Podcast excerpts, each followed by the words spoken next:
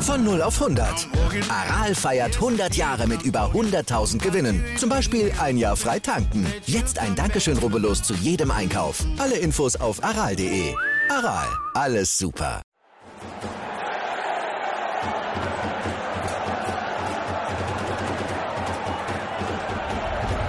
Hoffefunk, der Fußballpodcast zur TSG 1899 Hoffenheim auf meinsportpodcast.de. Hallo und herzlich willkommen zu Hoffefunk, heute mit Folge 44. Und ja, wir befinden uns weiterhin in einer etwas schizophrenen Lage. Auf der einen Seite sind wir weiterhin im grauen Mittelfeld. Der Blick auf die letzten Spiele in der Bundesliga tut nicht so richtig gut. Auf der anderen Seite sind wir die Könige der Europa League. Wir haben die beste Punkteausbeute dort, das beste Torverhältnis und sind schon nach vier Spieltagen weiter. Das hätte wahrscheinlich auch kaum einer gedacht. Ja, und genau zwischen diesen beiden Polen ist es aktuell ziemlich schwierig für uns als TSG-Fans, würde ich sagen. Jonas, wie geht's dir denn? Was überwiegt bei dir? Welche Gefühlslage? Ja, du sagst es schon, es ist momentan wirklich eine sehr schwierige Situation. Vorweg, ich bin nicht zufrieden und ich denke, da spreche ich auch für dich. Wir sind allgemein nicht zufrieden.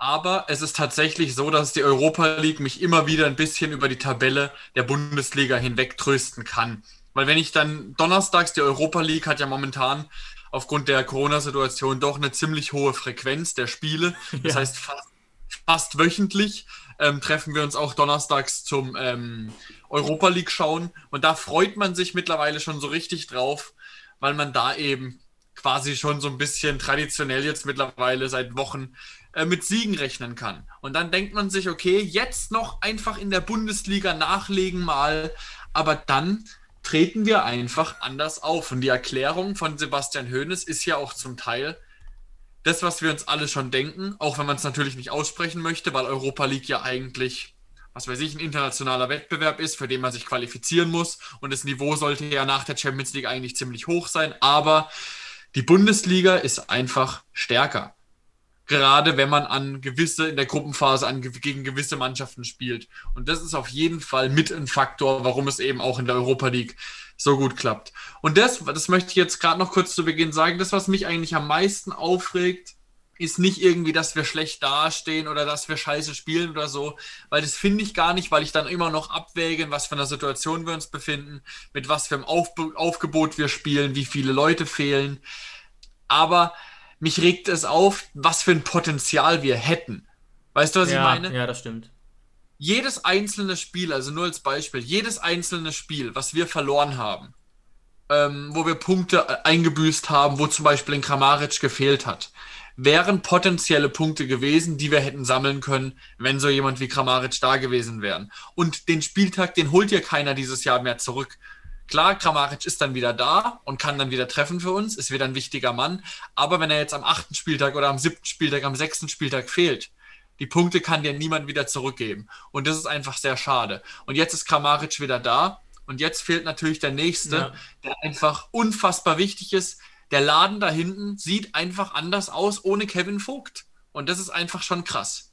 Ja, das stimmt. Ich denke, wenn ich ähm, Sebastian Hoeneß richtig verstanden habe, können wir mit ihm wieder rechnen mit Kevin Vogt oder zumindest im Kader auf jeden Fall. Was aber, ähm, wie befürchtet, jetzt eingetroffen ist. Benny Hübner wird in absehbarer Zeit nicht zur Verfügung stehen. Frühestens im Januar und so wie ich das lese, auch dann eigentlich noch nicht. Und ähnliche Probleme tatsächlich bei Pavel Kaderabek. Da gab es so ein bisschen Rätselraten zuletzt. Auf Twitter geisterte auch so ein bisschen rum, weil das wohl in Sky gesagt wurde, dass man nicht wisse, warum Kadera fehlt und dass es keine Verletzungsgründe ha hatte, hat mich sehr gewundert. Und long story short, das waren Fake News. Es hatte einzig und allein Verletzungsgründe, ähm, dass Kadera fehlte. Und es ist wohl auch da ziemlich hartnäckig, auch da kein Einsatz mehr im Dezember. Und Jonas kommt ja noch hinzu. Also Kramaric natürlich ultra wichtig, aber gerade eben so wie der Kader besetzt ist, tut es auch sehr weh, wenn Kadera quasi nie zur Verfügung stand ja, mir brennt, mir brennt einfach so ein bisschen die Seele, wenn ich unsere Spiele gucke, weil das einfach, also weil quasi so die Spieler, wo man ganz genau weiß, was sie können, die sind einfach nicht da und es fehlt immer wieder jemand anderes und immer wieder wird, wird jemand aus, aus rausgerissen und spielt auf einer neuen Position, was man jetzt auch schon merkt. Ja, also, gerade rechts auf, dieser, auf diesem rechten ja, Flügel. Ja. ja. das ist ja jetzt ähm, schon, schon so, auch unter Schreuder war das ja immer auch unsere, unsere sehr schwierige Position, der Rechtsverteidigerposition. Aber auch an die Leute möchte ich jetzt appellieren, die dann immer so sagen, äh, Porsche ist kein Rechtsverteidiger, Akpoguma ist kein Rechtsverteidiger sind sie nicht. Aber wer die Pressekonferenz dieses Mal gesehen hat, Sebastian Hoeneß weiß das und hätte auch lieber Kadera weg. Ähm, es ist einfach nur so, er hat gesagt, Posch macht es gut, Poschi macht es gut, aber er ist natürlich gelernter Innenverteidiger. Das, das einzige Problem an der Sache ist, ja. er scheint, und das haben wir ja schon auch mehrfach besprochen, er hält einfach von Brennett so unfassbar wenig, dass Posch die bessere Alternative für rechts Warte, ist. Ganz, ganz kurz.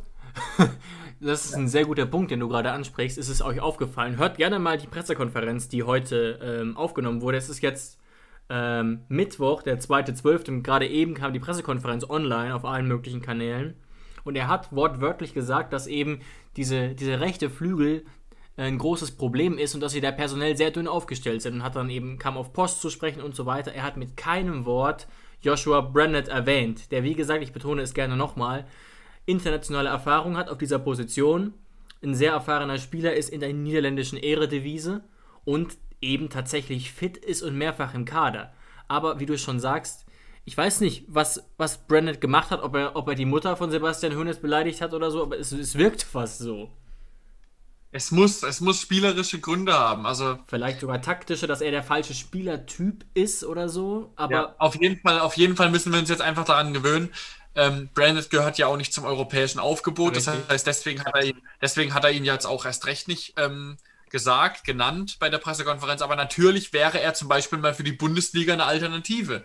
Aber da müssen wir, da brauchen wir jetzt eigentlich auch nicht mehr darüber reden, weil er ist keine Alternative, also braucht man auch nicht darüber reden oder irgendwo reinschreiben, warum spielt nicht mal Brennett und bekommt eine Chance statt immer Posch. Auf dem, auf, dem, auf dem Stand waren wir ja auch noch vor einigen Wochen, aber so langsam muss man erkennen, es ist ähnlich wie unter Schreuder. Brennett spielt wirklich nicht mal die zweite, sondern eher die dritte Geige. Ja. Und selbst wenn man da jetzt, wenn man da jetzt an der Kompetenz von Hoeneß zweifelt, was wir auf gar keinen Fall tun, aber selbst wenn man es tun würde, es zieht sich mittlerweile schon wie ein roter Faden durch, dass es mehrere Trainer gemacht haben, dass man mittlerweile einfach sagen muss, da muss es irgendwas im Hintergrund geben, warum er einfach ähm, nicht die Leistung bringt, nicht reinpasst und deswegen brauchen wir darüber auch nicht reden. Ähm, Posch ist für mich ein super Innenverteidiger, wäre für mich auch gesetzt, aber er macht es eben auch als Rechtsverteidiger ziemlich gut. Und das scheint jetzt auch Sebastian Hoeneß gemerkt zu haben. Deswegen in der Vorbereitung war ja noch Akpo, wenn überhaupt der Rechtsverteidiger. Ja, dann hat sich das ja so in der Vorbereitung zum Beispiel. Durch die ganzen, durch die ganzen Verletzungen von Biko, von Hübner, ist ja Akpo dann in die Innenverteidigung gerutscht, in der Dreierkette mit Posch. Und dann, als der Rechtsverteidiger wieder weggebrochen ist, wäre eigentlich der logische Schluss von der Vorbereitung gewesen. Akpo wieder nach rechts, aber Posch macht es einfach besser. Und der Meinung bin ich auch. Posch spielt es für seine Verhältnisse auf, als Rechtsverteidiger, egal ob in der Fünferkette oder in der Viererkette, sehr, sehr gut. Für seine, dafür, dass er gelernter Innenverteidiger ist. Man muss sich nur mal vorstellen, man spielt, man spielt mit sonst irgendwelchen Innenverteidigern als Rechtsverteidiger in der Fünferkette, als rechter Außenverteidiger. Er startet Offensivläufe, er flankt, Deswegen Absolut. kann man auf jeden Fall ähm, mit zufrieden sein, aber natürlich jeder von uns, jeder von uns hätte natürlich viel lieber Kaderabek, auch Sebastian Hoeneß. Ja, und gerade, wir müssen, glaube ich, erstmal noch ein bisschen über das Liberec-Spiel kurz sprechen und dann natürlich, glaube ich, das größere Thema Mainz. Und das ist eben auch so mein Punkt, nachher vielleicht nochmal ausführlicher. In Mainz hat man gesehen, auch da hat es Posch sehr ordentlich gemacht, hatte übrigens auch eine Top-Chance, den die, die Müller da äh, nee, Zentner ist es, stand glaube ich im Tor, die Zentner da irgendwie wahnsinnig äh, pariert hat.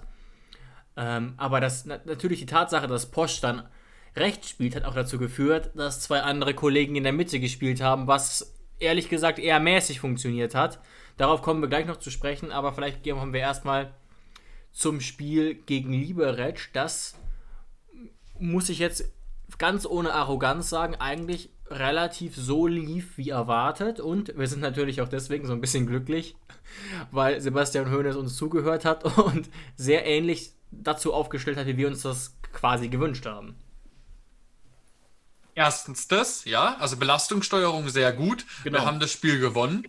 Was man natürlich auch festhalten muss, wie wir auch vorher schon gesagt haben, wir haben natürlich ähm, gegen ein anderes Liberec gespielt. Also das war auf keinen Fall die tschechische Hallenhalmer Nationalmannschaft dieses Mal, sondern es war diesmal ein Fußballverein, auch auf dem Niveau. Also sie konnten halbwegs mithalten.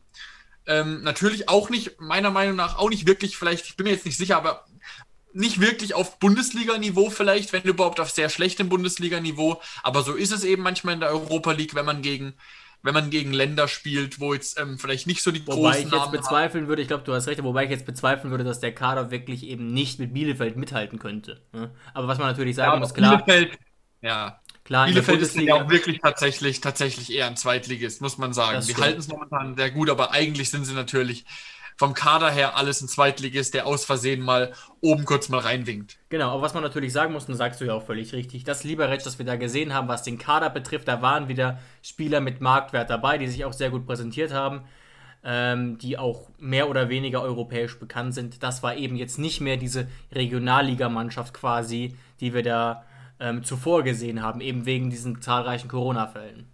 Ja, und man muss einfach mal nur kurz ähm, auf die Spieldaten eingehen. Das war wirklich richtig, richtig krass. Äh, also Stimmt, wir haben, ich habe sogar auf Twitter gepostet. Mach mal, das ist sehr interessant. Ja, wir haben 72% Ballbesitz gehabt. Das war zeitweise auch noch mehr. Wir hatten 81% Passquote. Liberec hatte am Ende des Spiels nur 56% Passquote. Das heißt, sie haben nur 6% mehr als 50%. Das heißt, jeder zweite Ball ist weg. Das heißt, ich könnte ihn auch blind irgendwo hinschlagen. Dann ist die Chance auch 50-50.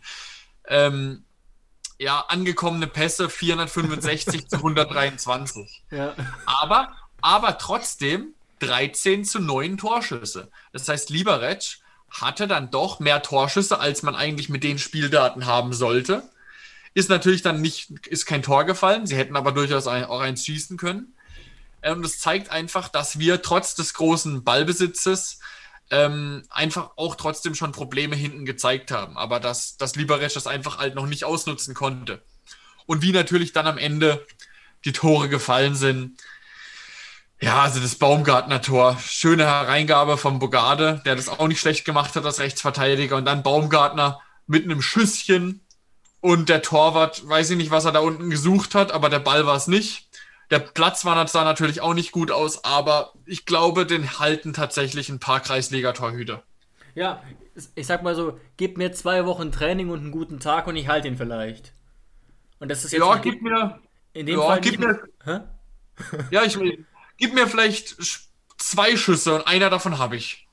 Ja, so ungefähr. Also ich, das ist wirklich krass. Natürlich kann das passieren und ähm, Nguyen heißt der Torwart, ja, war auch einer dieser Corona-Fälle. Der war dann eben auch logischerweise lange raus aus dem Training und auch um ihn ein bisschen zu verteidigen, der Auf, es war kein idealer Aufsetzer, aber klar, schmeichelhaftes Tor und ich bezweifle mal, dass ähm, ein Zentner oder so den reinlässt. Ja, und dann natürlich der, der Elfmeter am Ende, der den Deckel drauf macht.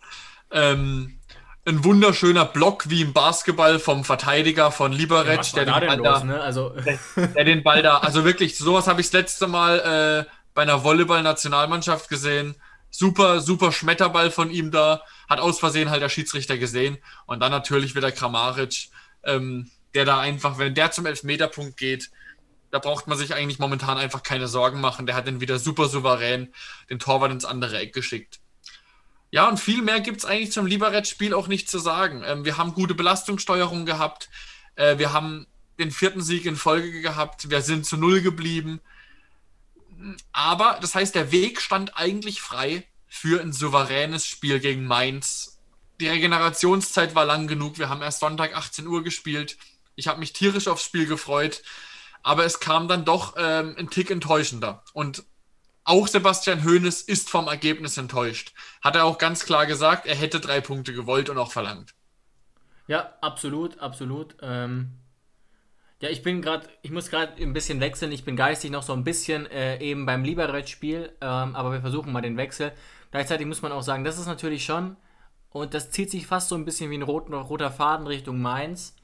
Ich fand zum Beispiel, wir haben ja darüber geredet, über die Rolle von Howie Nordfight, der es meiner Meinung nach gegen Liberec natürlich auch ein anderer Gegner sehr souverän gemacht hat. Aber insgesamt war das natürlich auch keine, ähm, wie soll ich sagen, souveräne Defensive da hinten drin.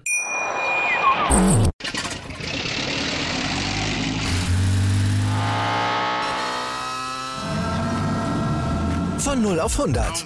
Aral feiert 100 Jahre mit über 100.000 Gewinnen. Zum Beispiel ein Jahr frei tanken. Jetzt ein Dankeschön, rubbellos zu jedem Einkauf. Alle Infos auf aral.de. Aral, alles super. Aber insgesamt war das natürlich auch keine, ähm, wie soll ich sagen, souveräne Defensive da hinten drin. Noch zusammen mit Adams, der dann auch wieder gegen Mainz auflaufen durfte und sagen wir mal so, er hat nicht gerade das Spiel seines Lebens gemacht das Spiel, das Spiel hatte kein Bundesliga-Niveau. Muss man leider so sagen. Gegen Mainz jetzt, generell meinst du? Ja, gegen Mainz von, von Adams, das hatte, das hatte kein Bundesliga-Niveau. Und ich kann mich kaum an Spiele erinnern, wo ich Bundesliga-Niveau von ihm gesehen habe. Und das ist halt, das ist halt, er kam halt, also ich will jetzt nicht sagen, dass es maßgeblich ein Problem ist, weil er ja auch nicht als Stamm-IV mittlerweile eingeplant ist. Ja, ähm, und ich habe mir auch mal so überlegt, in der Situation, wo wir uns gerade in der IV befinden, dass da wirklich der sechste und der siebte Innenverteidiger im Kader Stamm spielen muss, weil alle weg sind. Ähm, welche Vereine hat, haben denn so, so Situationen mal? Also welche Vereine könnten solche Situationen besser kompensieren als wir? Und wir schaffen und es ja trotzdem grundsätzlich Spieler, die auf dieser Position erfahren sind, trotzdem einzusetzen. Ne? Und ich glaube auch, ja. ein Teil des Problems ist nicht mal unbedingt nur ähm, eben Nordfight oder Adams, sondern eben, dass die beide gleichzeitig spielen. Ja, ja, ich habe es ja, hab's ja auch gesagt, zum Beispiel, ähm, auf, jedem, auf dem jetzt auch viel rumgehackt wird, ist zum Beispiel Akpo. Und das kann ich gar nicht verstehen, weil Akpo ist für mich jemand, der macht es gut, wenn ein Vogt daneben ist, der ihn führt. Dafür hat er einfach noch nicht genug Erfahrung, auch wenn er auch nicht mehr der Jüngste ist, aber dafür fehlt ihm noch die Erfahrung und die Spielpraxis. Ja, vielleicht wird er auch nie ein Spieler, der die Führungsrolle übernimmt. Aber muss man ja auch nicht immer werden. Aber er macht es gut, wenn ein Vogt die navigiert. Aber wenn ein Adams und ein, und ein Akpo oder ein Nordfighter halt in der Mitte sind, da fehlt mir einfach die Führung. Da fehlen mir die Kommandos. Ich habe das Gefühl, ja, beide sind ja. unsicher. Beide sind unsicher, haben genug Probleme mit sich selbst. Keiner strahlt die Sicherheit aus, gibt Kommandos, weil er weiß, ey, ich weiß, was ich mache, ich weiß, was für Kommandos ich geben muss, ich bin da sicher ähm, und hat dann eben noch Kapazität im Kopf, um den anderen mitzusteuern, weil die so mit sich selbst beschäftigt sind. Und das ist halt mittlerweile das Problem. Ja, und genau zu dem Thema, es ist gut, dass du es von dir aus ansprichst, hat uns tatsächlich auch auf Twitter Ermin Bircacic geschrieben, ähm, weil es eben tatsächlich so ist, wie du ein bisschen ansprichst. Am Anfang der Saison sowieso, wo Akpo bei den Fans aus irgendeinem Grund einen ganz, ganz schweren Stand hatte, dann hat er sich ein bisschen stabilisiert quasi Gerade eben, als er dann mit Vogt zusammen auch teilweise solide Leistungen gemacht hat. Und jetzt ist er wieder so ein bisschen der Sündenbock. Und ich bin da komplett deiner Meinung, dass, also gerade sich über ihn zu beschweren, ist wirklich am, am sinnlosesten, ehrlich gesagt. Ja, man muss überlegen. Ver vergleicht man uns jetzt mal so ein bisschen mit, mit, mit anderen Mannschaften aus, auf unserem Niveau. Stellen wir vor, einfach Gladbach, obwohl Gladbach vielleicht vom Kader her sogar noch besser ist als wir. Ähm, die, haben, die haben zum Beispiel hinten drin Elvedi, Ginter und wenn sie Dreierkette spielen, spielt zum Beispiel meistens Benzebaini. Wenn, stell dir mal vor, da fallen zwei davon aus, dann sieht es da genauso zappenduster aus. Also dann haben die auch Probleme. Weil wir haben ja eine geile Innenverteidigung. Ich sag's dir, wenn da ein Vogt, ein Posch und ein Hübner stehen, dann feiere ich das Tier dermaßen ab und dann wird das auch funktionieren. Ich sag's, Aber, mal, ich sag's mal sogar noch härter. Ich glaube nicht, dass wir diese Auswahl gehabt hätten auf dieser Position, wenn irgendjemand, äh, sagen wir mal, zugeschlagen hätte bei Nordfight oder, oder Adams. Ich glaube nicht, dass Hönes gesagt hätte, die will ich unbedingt halten, ehrlich gesagt. Und eben. Ja, aber, ja, aber damit will ich nur sagen, ähm, Hönes will ja auch nicht unbedingt mit dieser Innenverteidigung spielen. Eben. Das ist ja, das, das, das muss man bedenken. Das heißt, er denkt sich ja auch nicht, oh ja, geil, heute spiele ich mal mit Nordfight und Nuhu, da freue ich mich aber richtig drauf. Sondern er denkt sich auch, Alter, kann Hübner mal wieder fit werden? Der Typ ist ein Monster. Der ist unser Kapitän. Kann Vogt mal wieder fit werden? Der navigiert den kompletten Laden da hinten. Nordfight kriegt das einfach nicht gemanagt. Und Nuhu hat einfach momentan kein Bundesliga-Niveau der, der verhält sich teilweise in Zweikämpfen ähm, einfach wie ein Fremdkörper. Ja, ich, ich sag's nochmal, das haben wir letztes Jahr auch gesagt. Ich finde, nur bei Nuhu hat noch das Potenzial und Nordfall ist sicherlich auch ein Spieler, den du gegen viele Mannschaften überhaupt nicht gebrauchen kannst. Deswegen war ich auch froh, dass er gegen Mainz nicht spielen kann, weil Mateta einer der schnellsten Stürmer der Bundesliga ist. Aber ich glaube, Nordfeld ist jemand, der kann schon grundsätzlich Sicherheit ausstrahlen, wenn er ein bisschen Spielpraxis hat. Aber aktuell halt auch null, weil die dem halt fehlt und er lange verletzt war. Und wie gesagt, er eben ein Spielertyp ist, der mit einigen modernen Stürmern, sag ich mal, ähm, Probleme bekommt. Und deswegen hat es ja eben auch gereicht mit Nuhu und Nordfight gegen Liberec. Aber eben auch diese Abwehr mit, äh, mit äh, Posch, Akbo, Nuhu und Cessignon, die war ja wahnsinnig wackelig. Wenn ich das richtig analysiert habe, war Samaseku ja quasi die pendelnde 6. Und wir haben ja wirklich häufiger mal äh, gesagt, wie positiv die Entwicklung von Samaseku ist. Aber in dem Spiel konnte er da auch überhaupt nicht helfen, ehrlich gesagt. Also diese Aufbauspielerqualitäten hat er nicht in dem Umfang, finde ich. Ja, das auf keinen Fall, das auf keinen Fall. Aber er hat ja die Rolle gespielt, ne? Ja, natürlich, aber halt auch aus der Not. Ähm, ja. Und ich, ich habe jetzt gerade mal witzigerweise noch beim Kicker geguckt. Der einzige, wenn jetzt zum Beispiel wirklich, bleiben wir mal bei dem Gladbach-Beispiel wenn jetzt mal wirklich ein Ginter und ein Elvedi wegfallen und noch, oder, oder irgendwie sowas, dann der einzige Name, der halbwegs man noch kennt, wäre ein Janschke. Und auch ein Janschke. Ist der, nicht, äh, ist der nicht 98 Jahre alt mittlerweile? Ja, aber weißt du, was ich meine? Da, ja. Denkt sich dann, da denkt sich dann Gladbach auch nicht, oh geil, heute spielt wieder der Toni. Ja, Jan, Jan, Janschke ist mittlerweile wahrscheinlich so der Nordfight von Gladbach, so ein bisschen. Der spielt ja, ja nicht. Der hat, ja, der hat natürlich Legendenstatus und alles, aber der spielt auch nur noch im Notfall. Und darauf möchte ich eben hinaus. Das ist einfach eine Ausnahmesituation, wie wir da momentan hinten aufstellen. Und es ist einfach so, man muss einfach mal nur nachdenken. Vor allem, also nicht, nicht mal von den Spielern, vom Potenzial her, aber in der Kombination so zusammengewürfelt. Eine Innenverteidigung muss extrem eingespielt sein. Und in der Kombination ein Nordfight und ein Adams zusammen, das ist mit momentan, also wenn die frisch reingeworfen werden, ohne Spielpraxis, ist es mit einer der schlechtesten Innenverteidigungen der gesamten Liga. Und das ist auf jeden Fall so. Und da kann man dann halt auch einfach ähm, nicht so viel erwarten. Ja, umso wichtiger ist es eben, dass es relativ wahrscheinlich ist, dass ähm, ein Kevin, jetzt sage ich hier schon ein Kevin Vogt, dass Kevin Vogt zumindest eben ähm, gegen Augsburg wieder fit ist. Das ist vielleicht auch ganz interessant, habe ich erst gerade eben realisiert. Wir spielen ja nicht etwa am Sonntag, sondern am Montagabend und haben damit einen Regenerationstag mehr. Sebastian Hönes hat auch den philosophischen Satz fallen lassen. Montag ist halt auch nicht Sonntag und meinte damit im Wesentlichen, dass es ja ein bisschen besser ist für die Belastungssteuerung und dass man deswegen vielleicht auch gegen Belgrad nicht ganz so viele Spieler schonen muss. Ja. Ähm, und wie gesagt, ich bleibe dabei. Vielleicht, das wird ja auch gleich Thema hier noch werden ich würde jetzt auch gegen Belgrad nicht diesen Gruppenzweig massiv erzwingen, indem ich da die Top 11 reinwerfe, ehrlich gesagt. Wäre mir viel zu riskant, wenn ich jetzt Sebastian Hoeneß wäre.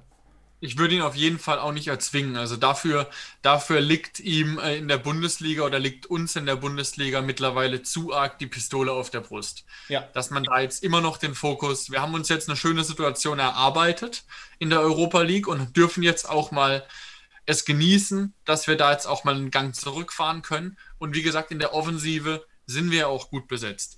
Also zum Beispiel, wir haben das Spiel gegen Liberec gewonnen und das quasi, man muss es leider so sagen, fast ohne Stürmer, weil ein Klaus und ein Bayer da vorne drin, sagen wir es mal so, also wirklich Gefahr sieht anders aus. Aber natürlich muss man auch sagen, dass Slovan Liberec gefühlt mit einem äh, 8-1-1-System gespielt hatte. Die standen ja wirklich beinahe frech tief. Ja, klar. Und dann sind natürlich solche eher so größeren Spielertypen. Ähm, Klaus hatte einen guten Kopfball zum Beispiel, der noch zur Ecke geführt hat. Ja. Aber da wäre natürlich ein Kramaric, der sich dann halt auch mal an zwei, drei Leuten vorbeiwuseln kann oder ein Dabur oder ein Baumgartner. Die sind natürlich da deutlich effektiver. Aber im Sinne der Belastungssteuerung haben wir uns ja auch dafür ausgesprochen und gefreut, dass ein Klaus und ein Bayer da gespielt haben. Auch wenn es natürlich nicht die Sternstunde der beiden war. Und das wissen natürlich auch alle Beteiligten. Ja, natürlich. Und im Prinzip ging es ja genauso auf, wie erhofft. Man hat am Ende trotzdem noch den Sieg geholt. Ähm, und hat, wir hatten dann natürlich die Hoffnung, das haben wir ja auch offen gesagt letzte Woche, dass dann eben gegen Mainz eine deutlich bessere Aufstellung spielen kann. War ja auch der Fall mit Kramer von Anfang an, mit Bebu von Anfang an, ähm, mit der zumindest etwas besseren Defensivaufbau. Letztlich aber auch nur der eine Punkt.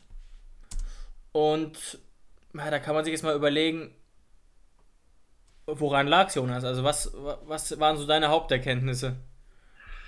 Ja, gehen wir auch einmal einfach mal kurz ähm, auf was Interessantes vor dem Spiel noch kurz ein. Also was man dann auf jeden Fall mal gesehen hat, und das hat sich auch in den letzten Spielen schon abgezeichnet.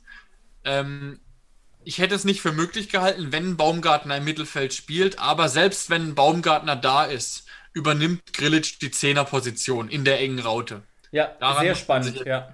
Ja, das ist wirklich extrem spannend, weil Grillitsch ja eigentlich in der Zentrale bis hinten zum Innenverteidiger schon alles äh, alles bekleiden kann eigentlich. Ähm, aber Grillitsch übernimmt wirklich die Zehnerposition, Geiger, Baumgartner, die aggressiven Achter und Samaseku hinten tatsächlich als Mini-Kanté, als Staubsauger vor der Abwehr. Und das hat auch gut funktioniert, muss ich auch ganz ehrlich sagen. Also Baumgartner und Geiger haben trotzdem den Offensivdrang. Das sind einfach so ähm, Dauerläufer, die gehen dann auch die Schritte mit nach hinten. Samaseku macht es meiner Meinung nach auch sehr gut. Das ist wirklich einer der besten, hat Sebastian Hoeneß auch gesagt, einer der besten Balleroberer der Liga. Klar, bei ihm hapert es noch im Aufbauspiel manchmal, aber ähm, ein Kanté ist jetzt auch nicht der Mega-Aufbauspieler. Da gibt es einfach verschiedene Rollen in einem Verein. Dafür haben wir andere Spieler. Aber dieses, diese, dieser Fakt, dass Grilic jetzt quasi unser Zehner wird, das ist ähm, schon sehr interessant. Aber macht natürlich auch ähm, in gewissem Maßen Sinn, weil wir haben ja auch oft gesagt, Grilic hat den Aufbau eines Defensivspielers, aber Grilic hat nicht die Giftigkeit eines Defensivspielers, beziehungsweise die defensive Zweikampfstärke.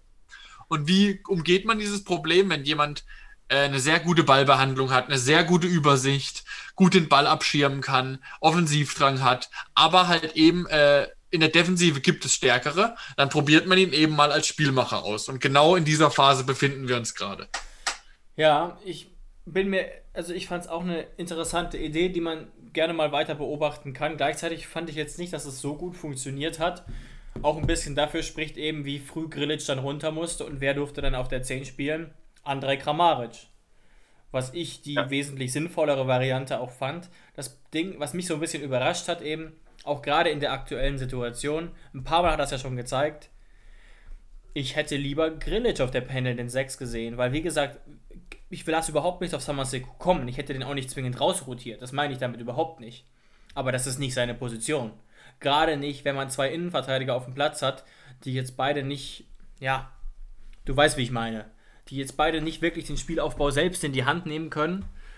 Ähm, und so ein Spieler hat uns massiv gefehlt. Wer hat den Spielaufbau machen sollen in dem Spiel gegen ja. Mainz? Und das hat man auch gesehen. Da war keiner passender richtig auf dem Feld. Ja, da hat keiner mal die geduldig, wie Vogt es ist. Vogt verteilt den Ball, stellt sich wieder. Oder verteilt Rudi, den, Ball. den darf man auch nicht unterschätzen in dieser Rolle, ne? Sebastian ja, Rudi. Ja, Rudi fehlt extrem. Ich hätte es nicht für möglich gehalten, aber es gilt auch wieder die Regel, wenn Rudi fit ist, Rudi spielt immer. Und er zahlt es mit Leistungen zurück. Aber ich gebe dir da recht, ich hätte Samaseku spielen lassen, ähm, aber tatsächlich eher so ein bisschen neben Geiger auf der 8 und hätte mit Grillitsch tatsächlich eben diese, diese mittlere zentrale Rolle, der sich auch beim Aufbau zwischen Akpo und zwischen Adams fallen lässt, hätte ich mit Grillitsch, ähm, hätte ich Grillitsch hingestellt, gebe ich dir recht. Weil Samaseku, sagen wir mal ehrlich, hat diese, hat sich nicht in die Mitte fallen lassen. Aber weil er da halt auch nichts verloren hat, weil er eben nicht der Aufbauspieler ist. Und deswegen haben wir dieses Mal eben eine richtige Viererkette gespielt mit Samaseku auf der 6. Und das hat man auf jeden Fall gemerkt, weil Baumgartner auf der 8 hat mir gut gefallen, aber Grillitsch auf der 10 war okay. War nicht auffällig. Also das muss man in den nächsten, in den nächsten Spielen mal beobachten. Auch das lag natürlich ein bisschen daran, dass es schwierig war. Auch Mainz hat jetzt nicht wirklich massiv versucht, Fußball zu spielen. Da muss man ganz ehrlich sein.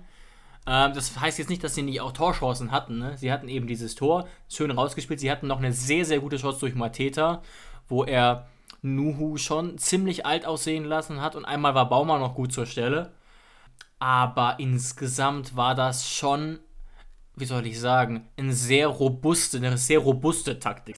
Man wollte nicht unbedingt den Ball haben und hat gerne uns den Ball überlassen, mit dem wir jetzt auch nicht so viel anfangen konnten. Ich gucke mal kurz, ob ich das mit Statistiken belegen kann. Ja, 36% ja, ja. Ballbesitz, 71% Passquote. Auch das, ehrlich gesagt, für Bundesliga-Niveau ist es wenig. 71%.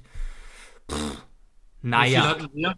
Wie wir viele hatten wir? Wir hatten 83 und wenn man da mal den Schnitt berechnet, auch das zeigt ja so ein bisschen die Qualität eines Fußballspiels an. muss man so ein bisschen zustimmen, was du eben gesagt hast. Sehr hohes Niveau war das nicht. Ja, auf jeden Fall. Ja, aber ich muss auch ehrlich sagen, wenn jetzt alle da wären, wenn auch ein Rudi wieder bei 100% wäre, ähm, also wenn wirklich alle zur Verfügung stehen würden, alle, alle, alle, dann würde ich tatsächlich momentan Grillitsch nicht in der Startaufstellung sehen. Ja, und das ich zeigt nochmal die Breite an, ja. Er hat ja auch. Ja, ich würde, ich würde momentan keinen Platz für ihn finden. Weil ich eben momentan einen Geiger, auch wenn er manchmal eben übers Ziel hinausschießt, da reden wir gleich noch drüber. Ja, ja, einen Geiger ja. finde ich, ein Geiger finde ich momentan unverzichtbar. Ein Samaseku finde ich unverzichtbar. Ein Vogt eben in der zentralen Innenverteidigerposition macht es zu gut. Auch ein Rudi macht souveräner als ein Grillitsch. Ähm, und wenn eben ein Rudi, Geiger und Samaseku da sind, dann kann man einen Baumgartner auch auf die 10 stellen, beziehungsweise Baumgartner Kramaric im Wechsel auf die 10, so ein bisschen rotierend. Ähm, und dann bei der ultimativen Startelf sehe ich ihn momentan nicht drin, aber wann spielen, das ist ja auch noch das Problem. Wann spielt man in so einer Saison schon die ultimative Startelf? Deswegen ist das eigentlich auch komplett irrelevant, wer die Startelf ist. Eben, selbst mit der Doppelbelastung würde man eh rotieren müssen und auch bei einem normalen Bundesligisten wie jetzt Augsburg, auf den wir ja noch treffen werden, fällt, fällt immer der ein oder andere mal aus.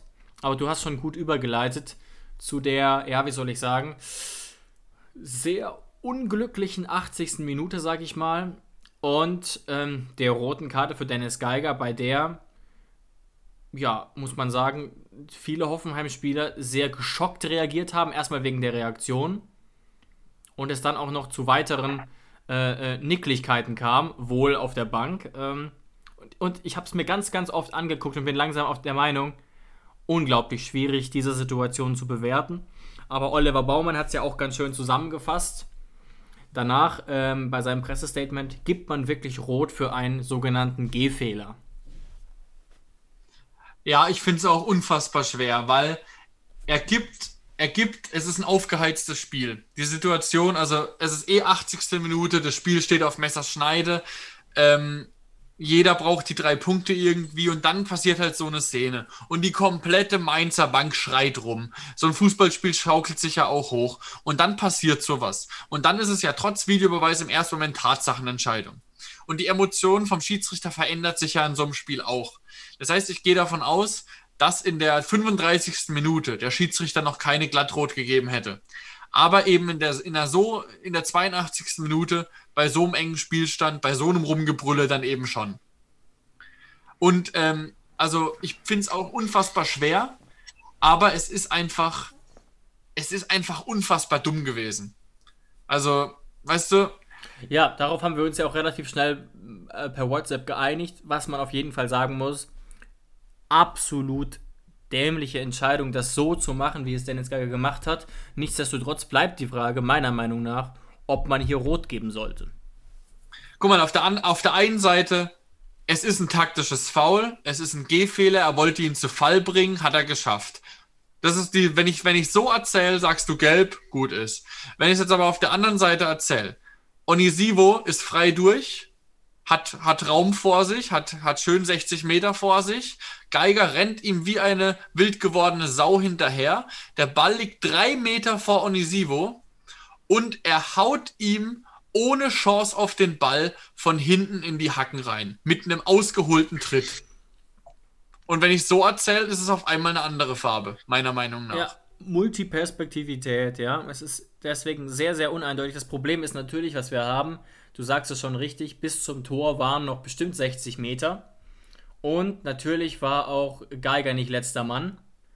Ähm, da war schon noch ein bisschen Absicherung da. Gleichzeitig eben ist dieser Tritt natürlich ein Problem. Aber nicht nur, dass er tritt, sondern wie er auch tritt. Ne? Ja, er holt aus zum Tritt. Wieso holt er aus zum Tritt? Erklärt mir das mal einer. Also weil er, weil auch Dennis Geiger ist noch ein junger Kerl. Du musst dir mal Dennis Geiger im Spielverlauf angucken. Der hat schon in der 70. Minute angefangen rumzubrüllen, äh, wenn einer gefallen ist. Steh wieder auf, steh wieder auf zu Mainz. Das ist einfach ein Spieler und deswegen lieben wir ihn ja auch und deswegen wollen wir ihn ja auch auf dem Platz sehen. Der einfach so eine unfassbare Grundaggressivität mitbringt. Die mal eben, wie alt ist er? 22, 21, die ihn dann eben auch manchmal zum Verhängnis wird.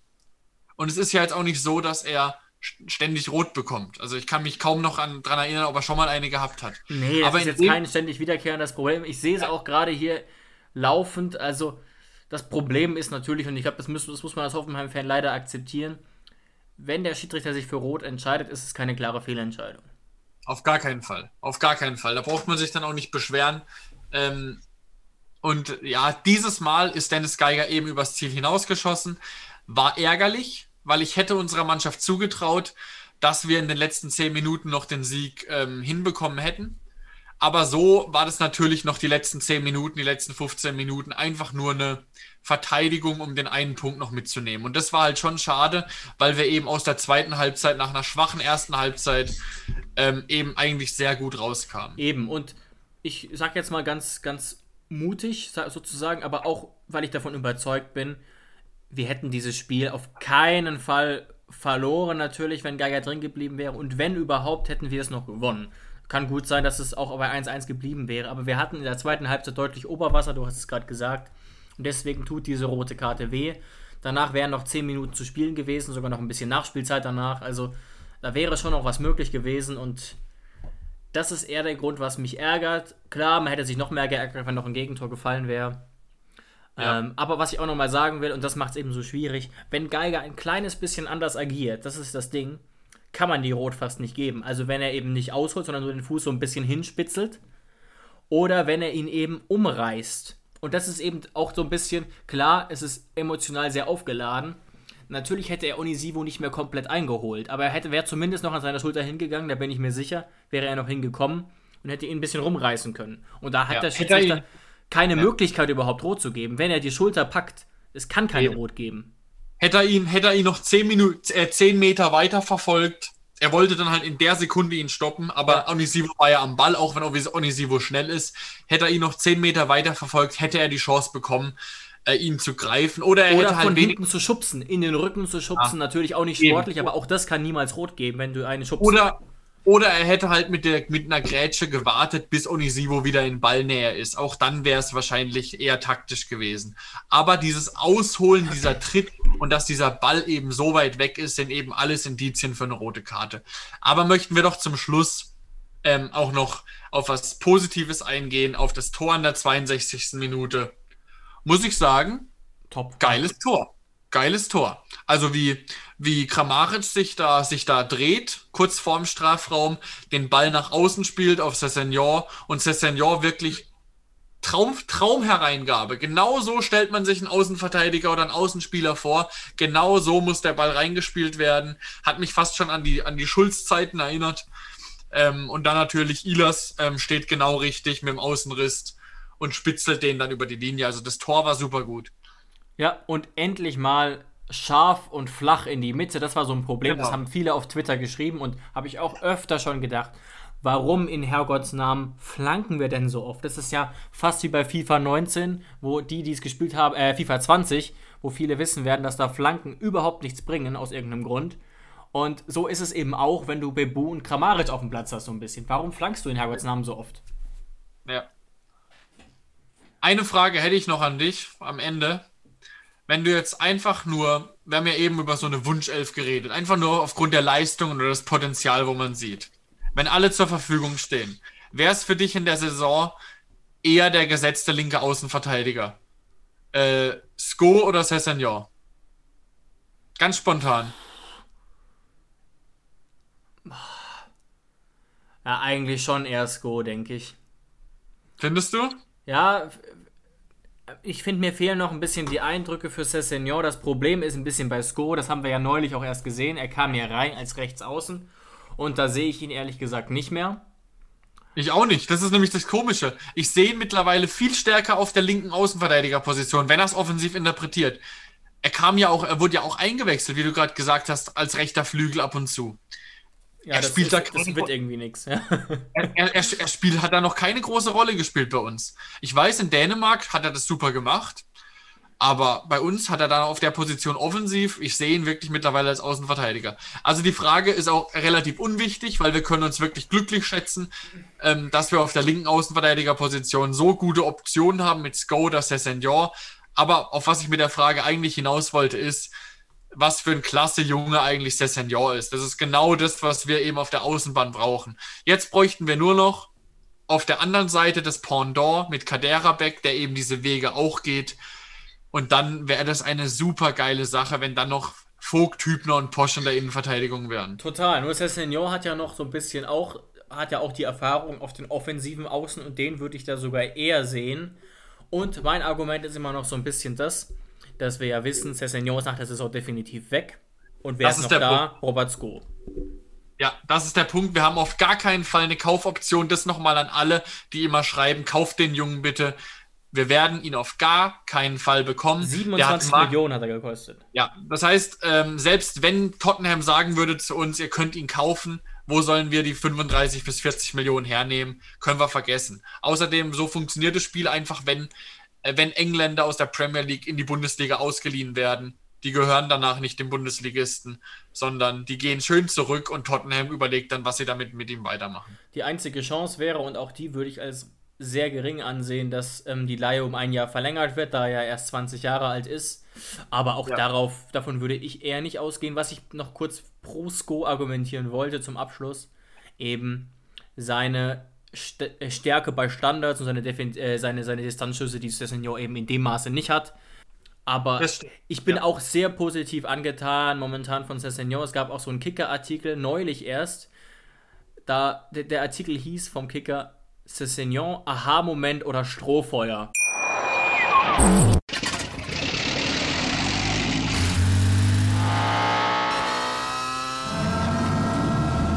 Von 0 auf 100. Aral feiert 100 Jahre mit über 100.000 Gewinnen. Zum Beispiel ein Jahr frei tanken. Jetzt ein Dankeschön, rubbellos zu jedem Einkauf. Alle Infos auf aral.de. Aral, alles super. Ich habe mich natürlich schockverliebt, weil die war wirklich ganz, ganz klein. So begann die Mensch-Hund-Beziehung zwischen Christina und Tierschutzhund Frieda. Und wie es danach, nach dem ersten Moment der Verliebtheit, so weiterging und welche Klippen es danach zu umschiffen galt, das hört ihr in der neuen Ausgabe von Iswas Dog, dem Podcast für harmonische Mensch-Hund-Beziehungen. Iswas Dog mit Malte Asmus. Überall, wo es Podcasts gibt. Cessignon, Aha-Moment oder Strohfeuer. Und zack, danach hat er wirklich zwei sehr, sehr ordentliche Spiele gemacht und gezeigt, dass ähm, während der Saison wahrscheinlich noch einigen Spaß mit ihm haben werden. Ja, also das ist wirklich eine Position, die interpretieren es zwar ein bisschen anders, Scholes eher der frühe Flanker und äh, Cessignon eher der Linienläufer. Aber das ist wirklich eine Position, egal ja. wer da rein rausrotiert wird, man kann eigentlich immer zufrieden sein vorm Spiel und muss jetzt nicht denken, wie es Hönes schön gesagt hat, das als Abschlusssatz, es gibt in seinen Augen nicht wirklich A- und B-Spieler und auf keiner Position trifft es wirklich so gut zu wie auf unserer linken Außenverteidigerposition. Ja, absolut. Und damit wenden wir uns weg von den ewigen Unentschieden, von diesem mauen, tristen Bundesliga-Alltag und schauen noch kurz auf das Spiel morgen gegen Roter Stern Belgrad, die wir ja im Hinspiel wie alle anderen Gegner bisher auch schlagen konnten. Und ja, Jonas, mit was für einem Spiel rechnest du da? Ähm, nicht wirklich mit einem höchst spannenden Spiel. Ich glaube, es wird tatsächlich ein ähnliches Spiel wie gegen Liberec. Also nur vielleicht, dass wir nicht ganz so viel Spielanteile bekommen werden, weil ähm, ich ähm, Roter Stern Belgrad dann doch als den stärksten Gegner mit Abstand in der Gruppe sehe. Aber es wird auf jeden Fall, ähm, denke ich, schon eher ein vorsichtiges Spiel, weil erstens mal können wir tatsächlich mit einem Unentschieden halbwegs zufrieden sein, weil wir ja eben in der, in der Pole ja, Wir wären dann sind. weiter, wir wären, wir wären Erster, Jonas, wenn wir genau. Unentschieden spielen. Ja, eben, eben. Das heißt, das wird in den Hintergedanken auch nochmal eine Rolle spielen. Dann auch Belgrad wird jetzt nicht alles für den Sieg geben, glaube ich. Also das wird natürlich schwer. Ich glaube tatsächlich, wenn dann 75. Minute ist oder so, ähm, dass dann natürlich, wenn überhaupt, schon Belgrad nochmal draufdrückt. Aber ich glaube jetzt tatsächlich auch im Grunde der Doppelbelastung, dass wir jetzt nicht die absolute Top 11 sehen werden. Dass es jetzt auch kein höchstklassiges, ähm, ultra spannendes Spiel wird, ähm, wo, wo es wirklich hochklassigen Fußball zu sehen geben wird. Ja, ich glaube, das äh, trifft, muss man natürlich nochmal sagen, muss gerade im Vergleich zu Slovan Liberec hat natürlich Roter Stern den deutlich besseren Kader. Das spiegeln auch hier die Statistiken auf transfermarkt.de wieder. Und eben auch KA Agent ist sogar offiziell die Mannschaft mit dem besten Kader nach uns. Also da gibt es schon auch nochmal so ein bisschen Leistungsgefälle und deswegen ist Roter Stern Belgrad schon deutlich näher eben an Bundesliga-Niveau oder hat vielleicht sogar Bundesliga-Niveau. Das ist ganz, ganz schwer einzuschätzen. Ähm, und sind jetzt auch wieder ganz gut drin. Die sind ähm, Tabellenführer in Serbien. Aber was man natürlich klar sagen muss, wir sind der Favorit als Hoffenheim. Wir haben den breiteren Kader. Und vielleicht erinnerst du dich noch ans Hinspiel, Jonas, ähm, wo natürlich ehrlicherweise Dejan Stankovic ein bisschen Personalprobleme hatte. Nicht so massiv wie Slovan, aber zumindest ein bisschen. Und mit dem Auftritt am Ende sogar ziemlich zufrieden war. Obwohl man schon sagen muss, dass Roter Stern auch im Hinspiel nicht so wirklich Fußball gespielt hat. Ja. Und Roter Stern Belgrad ist auch schon, wenn man sich die Tabelle in der Gruppe L anguckt in der Europa League, Roter Stern Belgrad hat neun Punkte, Liberec drei, Gent null und wir eben zwölf, haben das deutlich bessere Torverhältnis. Obwohl ich glaube, dass es in der Europa League auch wie in der Champions League auch um den direkten Vergleich geht. Das heißt, Roter Stern Belgrad müsste dann schon ähm, 3-0 oder 3-1 gegen uns gewinnen, um da den direkten Vergleich zu gewinnen. Aber dadurch, dass die halt eben schon durch sind, glaube ich auch nicht, dass die da jetzt auf Teufel komm raus ähm, die Ultramotivation haben werden, ähm, da, da das Spiel jetzt unbedingt gegen uns äh, gewinnen zu wollen. Könnte ich mir vorstellen. Mhm. In der Europa League ist es doch auch so, dass dann der Gruppenerste in der nächsten Runde, in der Zwischenrunde auf den Gruppenzweiten trifft, oder? Ja, also, so ist es. Das könnte natürlich schon einiges bringen. Weil wenn man sich umschaut, Gruppenerste sind natürlich, sind natürlich Mannschaften wie Tottenham, wie Villarreal, äh, wie Leicester, wie Neapel, ähm, Bayer Leverkusen, obwohl das geht, glaube ich, nicht wegen Deutschland. Arsenal natürlich, AS Rom. Und wenn man jetzt an die zweiten Plätze guckt, Young Boys Bern, Rapid Wien, Slavia Prag, PSW Eindhoven, ja. Real Sociedad. Also das sind schon AC Mailand ist jetzt gerade noch Zweiter, wissen wir natürlich auch nicht, ob das so bleibt. Maccabi Tel Aviv, Royal Antwerp. Also das sind schon, das sind schon teilweise andere Namen. Wenn man die Big Points umgehen will, ähm, die großen Gegner, ähm, dann sollte man schon Gruppenerster werden. Und das ja. wird auch das Ziel von uns sein. Ja, und ich bin ganz bei Sebastian Hoeneß, wenn er sich einen großen Gegner wünscht, aber ich würde sagen, noch nicht unbedingt in der nächsten Runde, gerne dann erst in der über- oder überübernächsten, ähm, weil wirklich, du hast es ja gerade gut aufgeschlüsselt, ich glaube, der Unterschied zwischen dem Gruppenersten und dem Gruppenzweiten im Durchschnitt ist deutlich erkennbar. Und das sieht man ja auch zum Beispiel auch in unserer Gruppe. Wie gesagt, machen wir es nur in den Statistiken fest. Wir haben einen Kadermarktwert von ungefähr 240 Millionen. Und der Tabellenzweite hat einen Kadermarktwert von 46 Millionen. Und ähm, diese unter, dieser Unterschied ist jetzt nicht so typisch, gerade auch wenn man so Vereine gegenüberstellt, wie zum Beispiel Arsenal oder Maccabi Tel Aviv. Also, das ist schon auf eine Art eine Zweiklassengesellschaft. Ja, auf und, jeden Fall. Und da sind wir fast sogar eher dazwischen. Also natürlich sind wir auch weit von einem Kader von Arsenal London entfernt, ehrlich gesagt. Ja, da, also es gibt eine riesige Kluft. Man darf nicht vergessen, in der Europa League kommen ja dann auch irgendwann ähm, die Gruppen Dritten in der Champions League runter. Da wird es auch noch mal wahrscheinlich ein, zwei Kracher geben. Die Europa League wird stimmt. ja auch. Vielleicht Real die Europa League. Die Europa League wird ja auch, ja, ja, genau, oder Inter Mailand. Ja. Äh, die Europa League wird ja auch sehr, sehr oft von Mannschaften gewonnen, die ursprünglich in der Champions League gestartet sind. Das heißt, ähm, aber es wird auf jeden Fall, da lege ich mich fast fest, dass es ähm, ein abwartendes Spiel erstmal wird gegen, Bel äh, gegen äh, Belgrad, genau. Aber ich dachte, es gibt so einen neuen Paragraphen in der Europa League, dass immer Sevilla gewinnt. Ach so, ja, ja, das, das ist ja sowieso. Das ist ja sowieso. Ja. Und äh, Sevilla muss gewinnen. kurz, kurz mal weg von der, von der Ironie, aber Sevilla startet doch eigentlich meistens in der Europa League, oder, oder täusche ich mich da gerade? Ja, meistens, meistens schon, ja. Und die sind ja wirklich in den letzten Jahren wirklich fast schon unverschämt erfolgreich gewesen. Obwohl, nee, warte, ich glaube, wenn man die Europa League gewinnt, dann startet man doch in der Champions League und deswegen starten sie ziemlich oft in der Champions League. Okay, da bist du besser in dem Thema als ich. Da bin ich mir aber die werden halt, die werden halt regelmäßig dann Dritter, wenn du halt eben Kracher kriegst und dann oder, oder wollen vielleicht sogar Dritter werden, weil lieber gewinnst du die Europa League als im Achtelfinale rauszufliegen.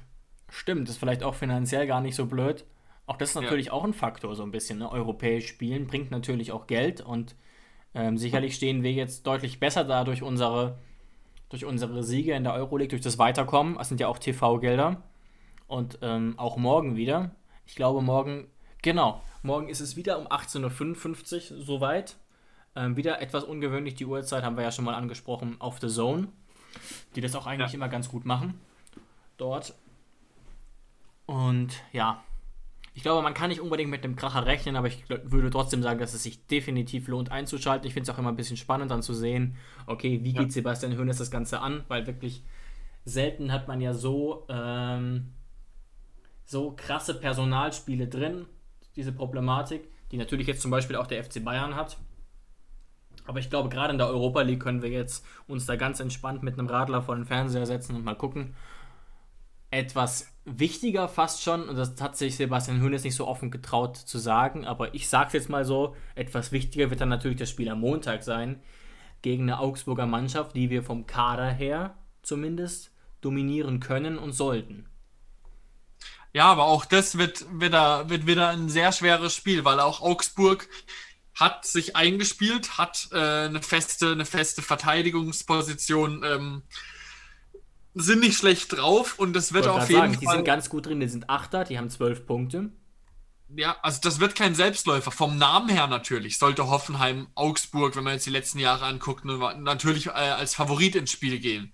Aber ähm, ich hoffe tatsächlich, dass wir jetzt zumindest bis dahin von Verletzungen befreit sein werden, dass zumindest Kevin, dass die Achse, die Achse muss stehen. Augsburg, das ist ganz wichtig. Und die Achse besteht aus natürlich Baumann, ein Vogt ist wichtig, dann natürlich auch sowas wie Rudi, ähm, Grilic, Samaseku und eben Kramaric vorne drin. Und wenn die dabei sind, dann, dann, dann ist das Spiel einfach schon mal, dann, dann guckt sich das einfach ähm, ganz anders. Ja, und natürlich Augsburg ist jetzt keine Mannschaft, die super attraktiv spielt. Meines Wissens eher, eher auf Konter aus und auch vielleicht interessant zu wissen vor diesem Spiel. Augsburg ist eine, eines der Teams, das relativ wenig Tore schießt, aber auch relativ wenig Tore kassiert. Und das macht es natürlich nochmal ein bisschen schwieriger. Sie haben ähm, nur elf Tore geschossen nach neun Spielen, aber eben auch nur zwölf kassiert. Und viele, viele Teams sind da massiv drüber. Ich erinnere mal an unser eigenes Torverhältnis 15 zu 16. 16 Gegentore nach neun Spielen ist schon happig und das eben mit einem eigentlich sehr, sehr guten Torhüter hinten drin, dem man das überhaupt nicht ankreiden kann.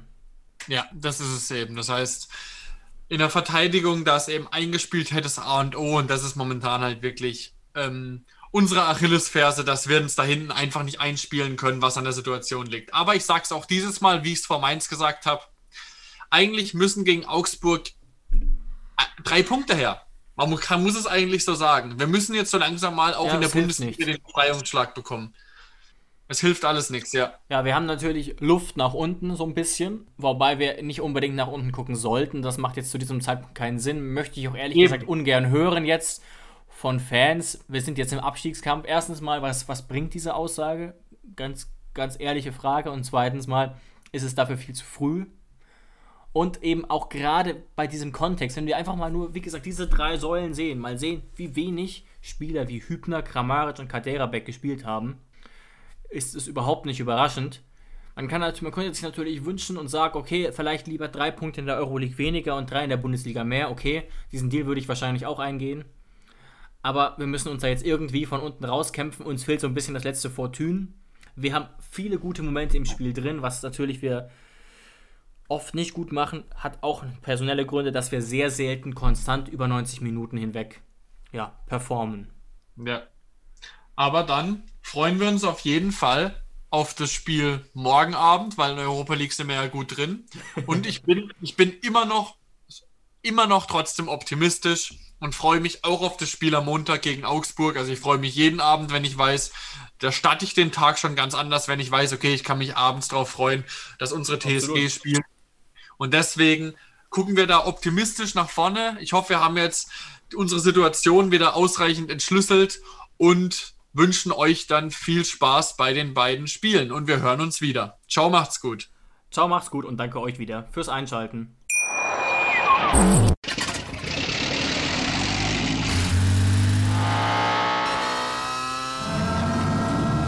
Von 0 auf 100. Aral feiert 100 Jahre mit über 100.000 Gewinnen. Zum Beispiel ein Jahr frei tanken. Jetzt ein Dankeschön, rubbellos zu jedem Einkauf. Alle Infos auf aral.de. Aral, alles super.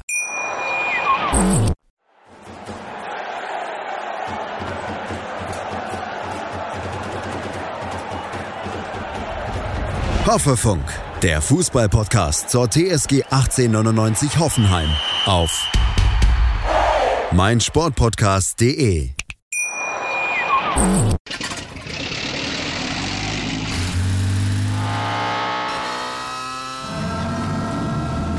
0 auf 100. Aral feiert 100 Jahre mit über 100.000 Gewinnen. Zum Beispiel ein Jahr frei tanken. Jetzt ein Dankeschön, rubbellos zu jedem Einkauf. Alle Infos auf aral.de. Aral, alles super.